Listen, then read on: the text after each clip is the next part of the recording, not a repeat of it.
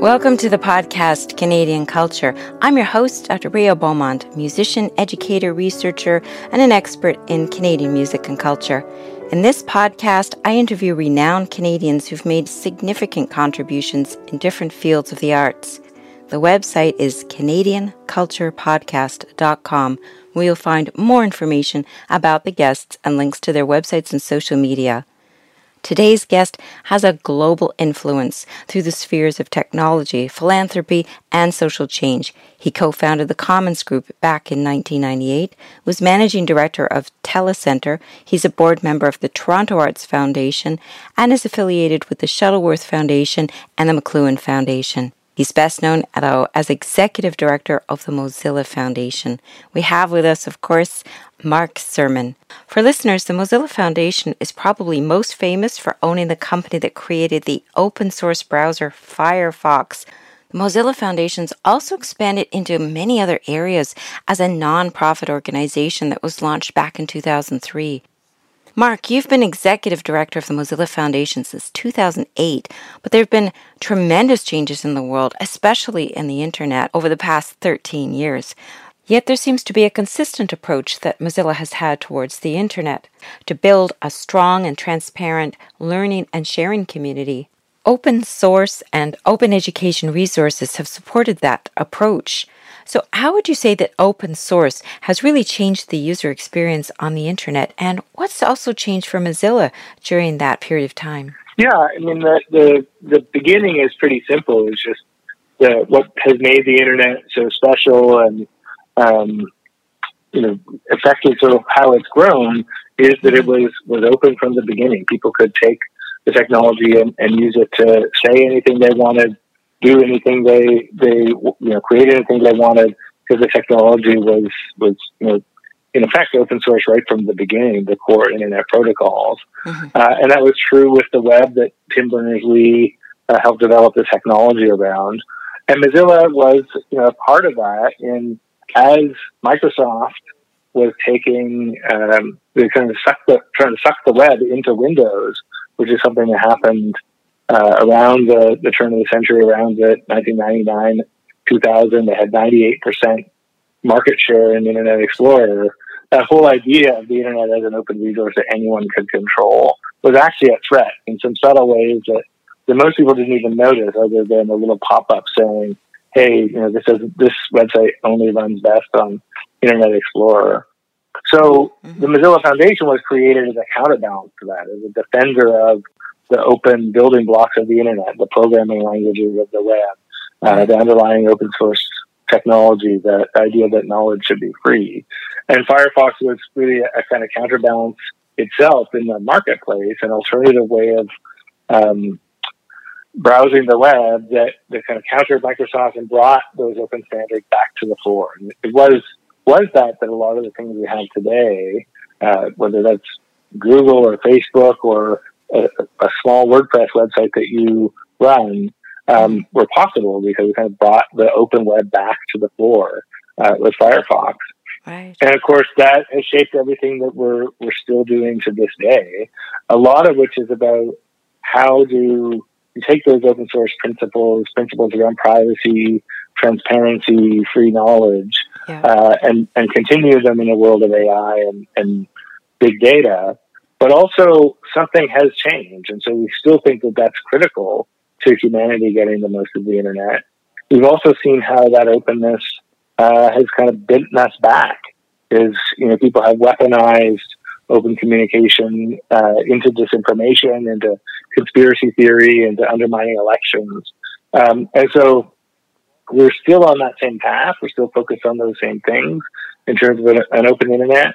But we're right in the midst of grappling with what does it look like to do that in a way that takes a lot of the social concerns today that we have into account as well. All right.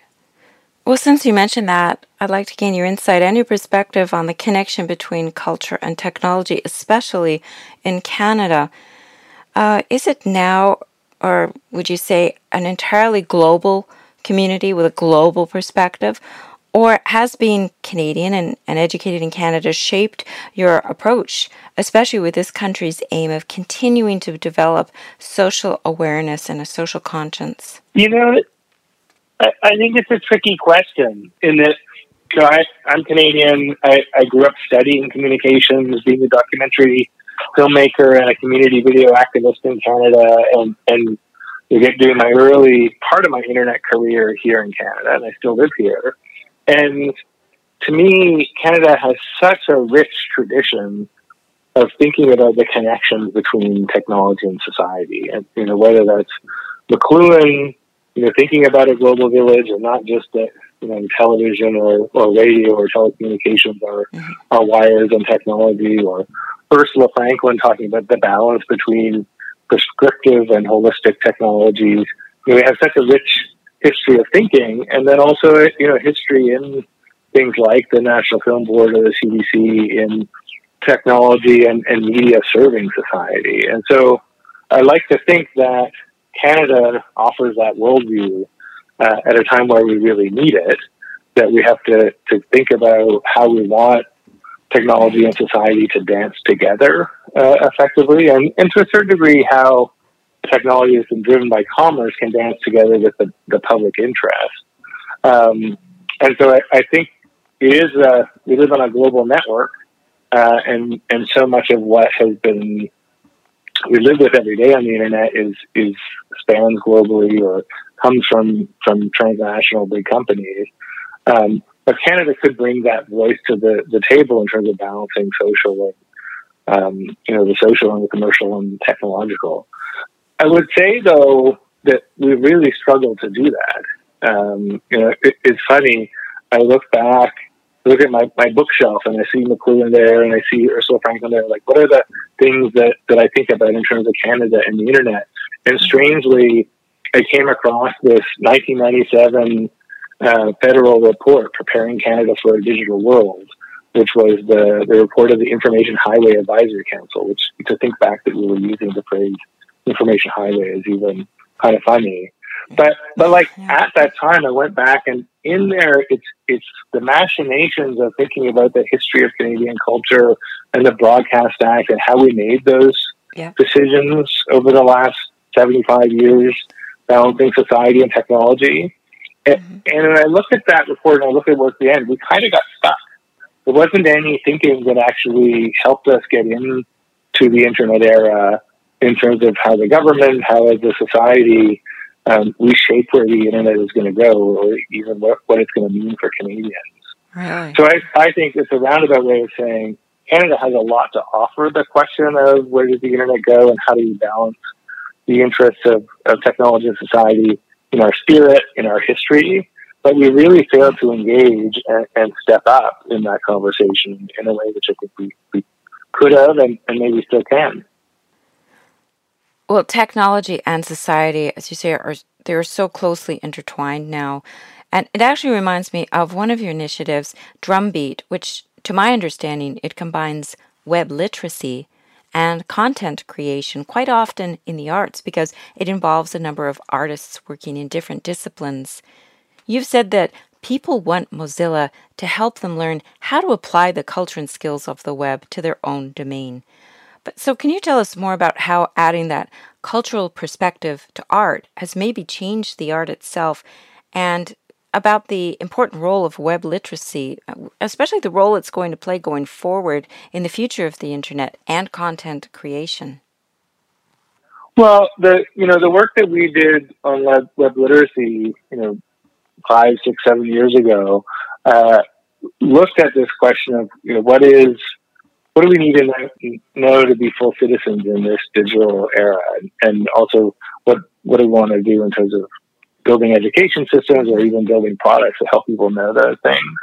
And obviously, you know, one aspect of, of literacy is being able to read, understand what's going on, like whether that's a book or understanding what's going on in technology, including, you know, being able to discern what's, what's truthful information. And that's a, a thing that we really need more of, a kind of digital literacy skill of, of reading and discerning. Uh, and then, of course, another aspect of literacy is being able to, to write, to be able to communicate back. Um, and that's a place where as people have learned, not even necessarily learned to code, but learned that we all can be um, expressing ourselves through the technology. It's one of the great affordances of the internet is anyone can communicate freely. Um, you know, that does shape who speaks, um, you know, what, what culture is, and, in our case of this podcast, what Canadian culture is, because mm-hmm. there's a potential for there to be a, a bigger diversity of voices. Right. And then the third thing that we talk about with literacy is the ability to participate. So being able to read, being able to write, being able to participate. And that's the key thing that I, I think, A, is new. Um, you know, we really didn't talk about participating and, and participatory culture when we, we talked about written word literacy or either even media literacy from the last you know, 40 years. Um, and B, it, it's a thing that is different about what internet culture brings us uh, that has affected the art and expression and, and just actually the culture we all live in every day. And one of those aspects of culture and the internet that you mentioned before is artificial intelligence, which has become a global influencer in culture. You've said that if we want a healthy internet, we need to make sure AI is trustworthy. And Mozilla's built many exciting digital products and services. And you've also recommended that content not promote misinformation, which we really saw a lot of with political ads on the election. But if we look at AI from a cultural perspective, you know, the use of algorithms is playing an increasingly greater role in driving cultural trends on a global scale, especially in music. I wrote an article, AI as DJ, because I wanted to outline the influence that it's exerting on decision making processes of a global community of listeners. So, in your experience, what do you think the future role of artificial intelligence is in connection with the internet and the arts content that's being created? Well, it's I mean, we could do a whole podcast just on yeah. that. AI is already the AI already is the DJ or the or the programmer of, of the television channel. Um, you know, if you think about YouTube, which is, I can't remember the amount that, that people watch. I mean, it's, it's as much or more than what I would have watched as television uh, when I was a kid. I mean, the number of average viewing hours for YouTube is huge. And more importantly, 75% of content viewed on YouTube comes from the YouTube content recommendation algorithm. So it's not something somebody went and saw, yeah. but it's something that was recommended by the AI and say, watch next, or here's some suggested pieces, and it's the same as you say on Spotify with with music. And and I I think it's really an important thing for us to to sit in. Uh, one, because there can be delight in it, especially you know I find Spotify's AI better than YouTube's. Um, but also, on the other hand, um, it, is the opposite of the participatory nature of the internet. The participatory nature of the internet is anyone can speak, anyone can communicate, and that has shaped a, a really interesting culture. Mm-hmm. But what we, you know, what the, happens with the, the AI uh, role in content recommendation is it's optimizing for something, and usually it's optimizing for what is in the benefit of the company. So we know it's well documented that the, the YouTube algorithm optimizes for keeping you glued so you can see the most ads and you know keeping you there to watch ads and it's watching us and watching what's going to keep you glued and and that ultimately is actually something that has led to a, a, lot of the conspiracy theories and misinformation growing because that actually keeps people watching. It's sensational. Mm-hmm. Um, and so we're already seeing the social side effects, much less the, you know, the, the feeling of being used a little bit yeah. that come from when we rely on AI to decide what we listen to or what we watch. And their incentives uh, are to make us listen to or watch things that are to the benefit of, of these big platforms that that run them. Um, and I'm not very optimistic about that. Mm. I am optimistic that we're starting to wake up to it, and, and a lot of people, including Mozilla, uh, are saying we want something different, something that's a lot more like the, the original participatory culture of the internet that, that brought us here. So, where do you see it going? Where would you or the Mozilla Foundation like to see the direction that the internet can take with upcoming global trends that you, you hope are in the future? Yeah, well, I mean, Mozilla is a, a nonprofit uh, at its heart, and um, we actually own the company that makes Firefox. And, and so I think I just think we need more institutions in the world that have public benefit at their root, whether that's Mozilla or the CBC, uh, you know, who are looking out for the future of the of the mediascape and and the internet. And um, mm-hmm. you know, that that's that's something we want to we need, right? We can't just leave this to commerce alone, uh, where our digital society goes. Exactly. And nicely said. Thank you so much, Mark, for being here today. For listeners who would like to learn more about the foundation, please visit foundation.mozilla.org.